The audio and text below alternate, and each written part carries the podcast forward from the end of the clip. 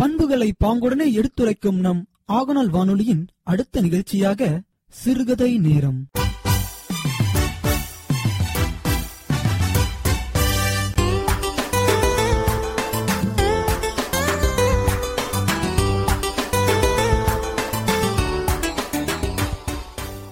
திகடச் சக்கரம் செம்முகம் ஐந்துலான் சகடச் சக்கர தாமரை நாயகன் அகடச் சக்கர விண்மணி யாவுரை விகடச் சக்கரன் மெய்ப்பதம் போற்றுவாம். வணக்கம் பேரன்பு கொண்ட நேயர்களே இன்று ஒரு அருமையான கதையை நாம் பார்க்க இருக்கிறோம் அன்னைக்கு குமரேசன் அலுவலகத்திலிருந்து தன்னுடைய வீட்டுக்கு மாலை ஆறு மணிக்கு போய் சேர்ந்தான். அப்பொழுது பனை ஓலைகளால் வேயப்பட்டு அதற்கு மேலே கரும்பஞ்சோவையால் வேயப்பட்டிருந்த அவனுடைய பெரிய கூரை வீடு.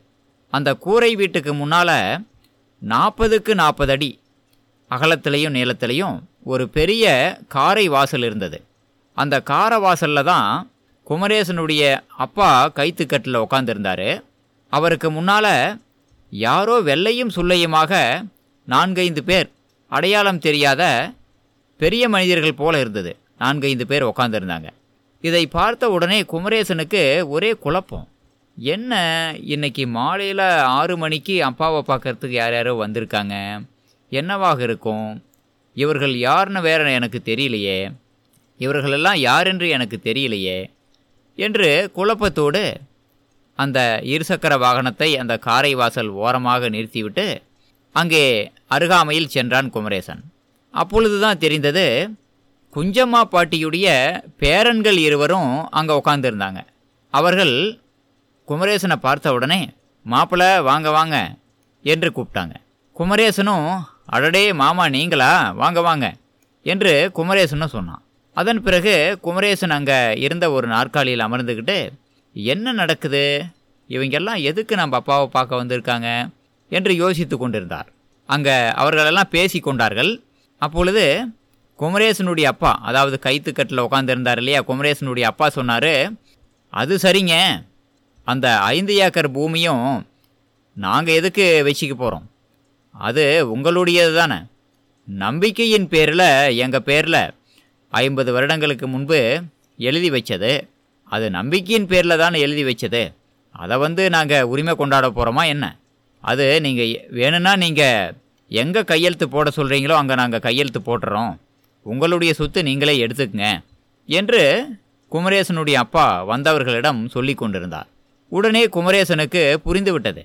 ஓ நீண்ட நாட்களுக்கு முன்பு அதாவது கிட்டத்தட்ட ஐம்பது வருடங்களுக்கு முன்பு குஞ்சம்மா பாட்டி ஐந்து ஏக்கர் நிலத்தை நம்பிக்கையின் பேரில் தன்னுடைய மகன் அதிகமாக குடிப்பழக்கம் கொண்டவராக இருப்பதால் அவர் இந்த நிலங்களை எல்லாம் வித்துருவார். அதனால் ஒரு நம்பிக்கையான ஒரு மனிதர் மேலே இந்த நிலங்களை பெயர் மாற்றம் செய்து வைத்துட்டா அதன் பிறகு நம்முடைய பேராண்டிகள் பெரியவர்களான பிறகு அவர்களுக்கு இந்த நிலம் பயன்படும். என்று குஞ்சம்மா பாட்டி ஐம்பது வருடங்களுக்கு முன்பு நம்முடைய அப்பா மேலே ஐந்து ஏக்கர் நிலத்தை எழுதி வச்சார் இல்லையா?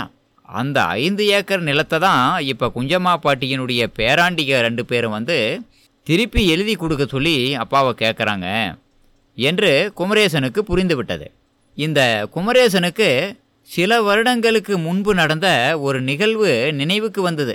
அது என்னன்னா குமரேசன் ஒரு நாள் அலுவலகம் இல்லாத நாள் ஞாயிற்றுக்கிழமைன்னு நினைக்கிறேன்.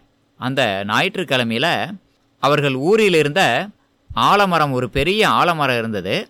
அந்த ஆலமரத்துக்கடியே குமரேசன் அமர்ந்திருந்தார். அப்போ அதே ஊரைச் சேர்ந்த இன்னொரு பாட்டி வயசான பாட்டி வந்தாங்க. வந்து எங்கே உங்கள் அப்பா? என்று குமரேசனை கேட்டாங்க.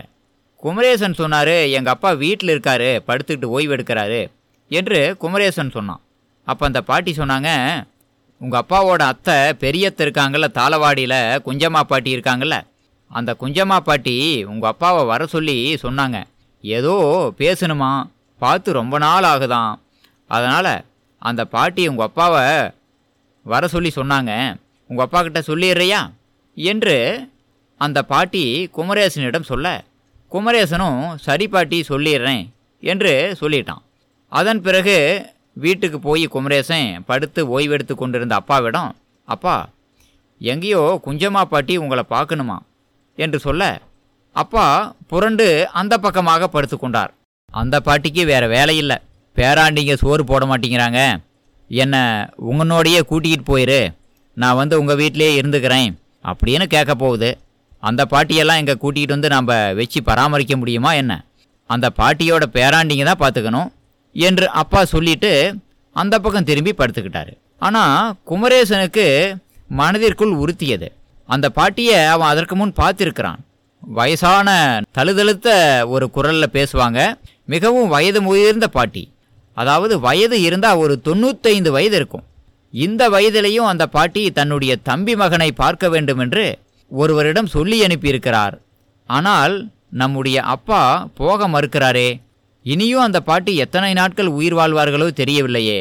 நாமாவது சென்று அந்த பாட்டியை பார்த்து வரலாம் என்று குமரேசன் முடிவெடுத்து அடுத்த நாள் தன்னுடைய இருசக்கர வாகனத்தை எடுத்துக்கொண்டு ஐம்பது மைல் தொலைவில் இருந்த அந்த பாட்டியின் வீட்டிற்கு சென்றான்.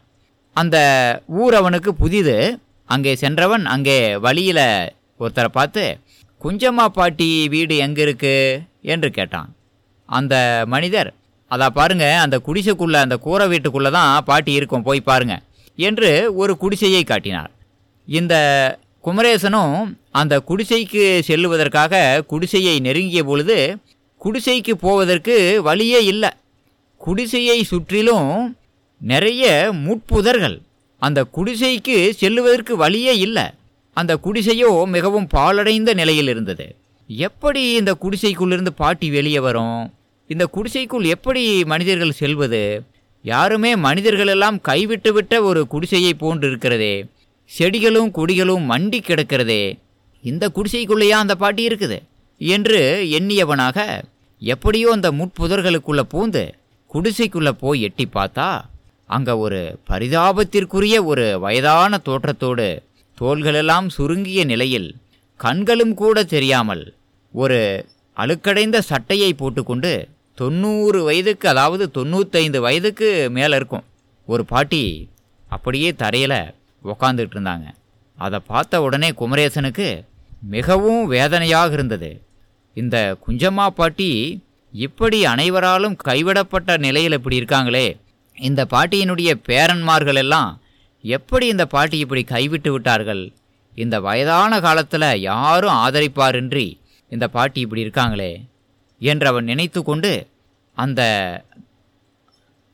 பாட்டியிடம் பாட்டி பாட்டி என்று அழைத்தான். அந்த பாட்டி சரியாக காதும் கேட்காததால் கண்ணும் தெரியாததால் யார்? என்று கேட்டாங்க. பாட்டி நான் தான் உன்னுடைய தம்பி பேராண்டி வந்திருக்கேன் என்று சொல்ல அந்த பாட்டி கண் தெரியாததால் யார்? தம்பி பேராண்டியா? அப்படின்னா யார்? என்று கேட்டாங்க. இந்த குமரேசன் பக்கத்தில் சென்று அமர்ந்து பாட்டி நான் தான் உங்களுடைய தம்பியினுடைய பேராண்டி என்று நான் தான் குமரேசன் என்று சொல்ல பாட் அப்படியே கதற ஆரம்பித்து விட்டார்கள். அட உங்களை தாண்டா இத்தனை நாளாக நான் தேடிக்கிட்டு இருந்தேன். இங்கே பாருங்க என்னுடைய பேராண்டிங்கெல்லாம் என்னை கண்டுக்கிறதே இல்லை. இந்த வயசான காலத்தில் எனக்கு உயிரும் பிரிய மாட்டேங்குது. சொந்த ஊர்லேருந்து தம்பி பசங்க வருவாங்களா தம்பி பேராண்டிங்க வருவாங்களா?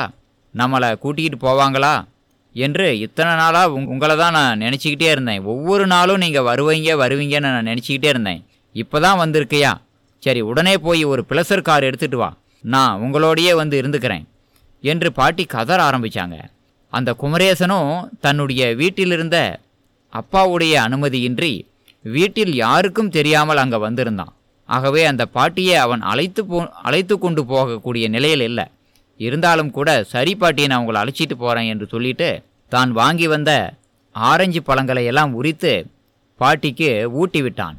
பாட்டி அதையெல்லாம் மிகவும் கண்ணீரோடு ஆகா நம்முடைய தம்பி பேராண்டி வந்துட்டான் நம்மளை கூட்டிகிட்டு போயிடுவான் என்ற மகிழ்ச்சியோடு ஏதேதோ பேச ஆரம்பித்தார்கள் அழுதார்கள். பழைய கதையெல்லாம் பேச ஆரம்பித்தார்கள் அன்பு பாராட்டினார்கள். அந்த ஆரஞ்சு பழங்களையெல்லாம் சாப்பிட்டு விட்டு கொடுத்த ஆரஞ்சு சுளைகளையெல்லாம் சாப்பிட்டு விட்டு என்னை விட்டுட்டு மட்டும் போயிடாத போய் ப்ளஷர் கார் எடுத்துட்டு வா உன்னோடு நான் வந்துடுறேன் என்று பாட்டி சொன்னாங்க. ஆனால் குமரேசன் தன்னுடைய வீட்டிலிருந்த தாய் தந்தையருடைய அனுமதி இல்லை. அங்கே இந்த பாட்டியை அழைத்து செல்ல அவனால் முடியல. ஆகவே பாட்டியை அந்த நிலையிலேயே விட்டுவிட்டு அவன் கனத்த இதயத்தோடு சரி பாட்டி நான் பிளசர் கார் கூட்டிகிட்டு வரேன் என்று சொல்லிட்டு அங்கிருந்து வெளியே வந்தான். அப்பொழுது அங்கே ஒரு பெண்மணி அங்கே இருந்த தண்ணீர் குழாயில் தண்ணீர் பிடித்து கொண்டிருந்தாள். அந்த பெண்ணை பார்த்து ஏமா இந்த பாட்டியினுடைய பேராண்டிங்கெல்லாம் எங்கே இருக்காங்க? ஏன் இந்த பாட்டி இந்த நிலையில் இருக்காங்க? என்று கேட்டான். அதற்கு அந்த பெண்மணி சொன்னால் அவர்களெல்லாம் வருவதும் இல்லை அந்த பாட்டியை பார்ப்பதும் இல்லை. அவர்கள் இங்கிருந்து ஒரு கிலோமீட்டர் தொலைவில் இருக்கக்கூடிய அவர்களுடைய காட்டில் குடியிருக்காங்க. இந்த பாட்டிக்கு நான் தான் எங்கள் பக்கத்தில் தான் எங்கள் வீடு இருக்குது இந்த மாதிரி கைவிட்டுட்டாங்களேன்னு சொல்லி நான் தான் உள்ள ஒரு குடம் தண்ணி முண்டு வச்சுருக்கேன். அந்த தண்ணியை குடிச்சிக்கிட்டு ஒரு நாளைக்கு ஒரு முறை இந்த புதருக்குள்ளே பூந்து அங்கே ஒரு தட்டு இருக்கும். அந்த தட்டில் வந்து சாப்பாடு போடுவேன். அதை சாப்பிட்டுக்கிட்டு இந்த பாட்டி உயிர் வாழ்ந்துட்டு இருக்காங்க. ஆமாம் இத்தனையும் கேட்குறிய நீ யாரு? என்று அந்த பெண்மணி குமரேசனை பார்த்து கேட்க குமரேசன் சொன்னான் நான் தான் இந்த பாட்டியினுடைய தம்பியினுடைய பேராண்டி என்று சொல்ல அப்படியா சரி இந்த பாட்டியை நீங்கள் கூட்டிகிட்டு போயிருங்களேன் என்று அந்த பெண்மணியும் சொல்ல சரி நான் போய் எங்கள் வீட்டில் அனுமதி வாங்கிட்டு அப்புறம் இன்னும் ஒரு ரெண்டு நாள் கழித்து வந்து கூட்டிகிட்டு போகிறேன் அது வரைக்கும் நீ நல்லா பார்த்துக்கமா என்று சொல்லிட்டு குமரேசன் அங்கிருந்து கனத்த இதயத்தோடு வீடு நோக்கி வந்தான். வீடு நோக்கி வந்தவன் தன்னுடைய தாய் தந்தையரிடம் இந்த நிலையை விலக்கிச் சொல்ல அவர்கள் அந்த பாட்டிக்கு பேரன்மார்கள் இருக்கிறாங்க. அது மட்டும் இல்லாமல் சொந்த பந்தம் நிறையா இருக்காங்க பேத்திமார்கள் இருக்காங்க. அவர்களெல்லாம் தான் பார்த்துக்கணும். அந்த பாட்டியை இங்கே அழைச்சிட்டு வந்து நாம் பார்த்துக்கிட்டா அந்த பாட்டியின் மீதுள்ள சொத்துக்களின் மீது ஆசைப்பட்டு தான் நாம் அழைச்சிட்டு வந்துட்டோம்னு சொல்லுவாங்க என்று குமரேசனுடைய தாயும் தந்தையும் அதற்கு மறுப்பு தெரிவித்து விட்டார்கள். அதன் பிறகு ஒரு வாரம் கழித்து ஒரு செய்தி வந்தது. குஞ்சம்மா பாட்டி காலமாகிவிட்டார் என்று. அதன் பிறகு ஒரு மூன்று வருடம் கழித்து தான் இன்று குஞ்சம்மா பாட்டியினுடைய பேரன்கள் இருவரும் சில மத்தியஸ்தர்களை அழைத்து கொண்டு குமரேசனுடைய வீட்டு வாசலில் வந்து உக்காந்துருக்காங்க. குமரேசனுடைய அப்பாவை பார்த்து கேட்குறாங்க ஏமாமா ஐம்பது வருடங்களுக்கு முன்பு எங்கள் பாட்டி ஐந்து ஏக்கர் நிலத்தை உங்கள் மேலே எழுதி வச்சாங்களையா?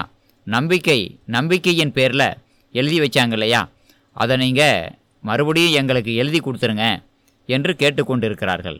அப்பொழுது குமரேசனுக்கு கோபம் கோபமாக வருகிறது. ஏனென்றால் அந்த ஒரு பரிதாபமான நிலையில் அந்த பாட்டியை அவன் பார்த்தவன். ஆகவே வயதான காலத்தில் உங்கள் பாட்டியை நீங்கள் கவனிக்க தவறிவிட்டீர்கள். இப்பொழுது வந்து உங்கள் உங்களுடைய பாட்டியினுடைய சொத்து மட்டும் வேண்டுமென்று கேட்கிறீர்கள்.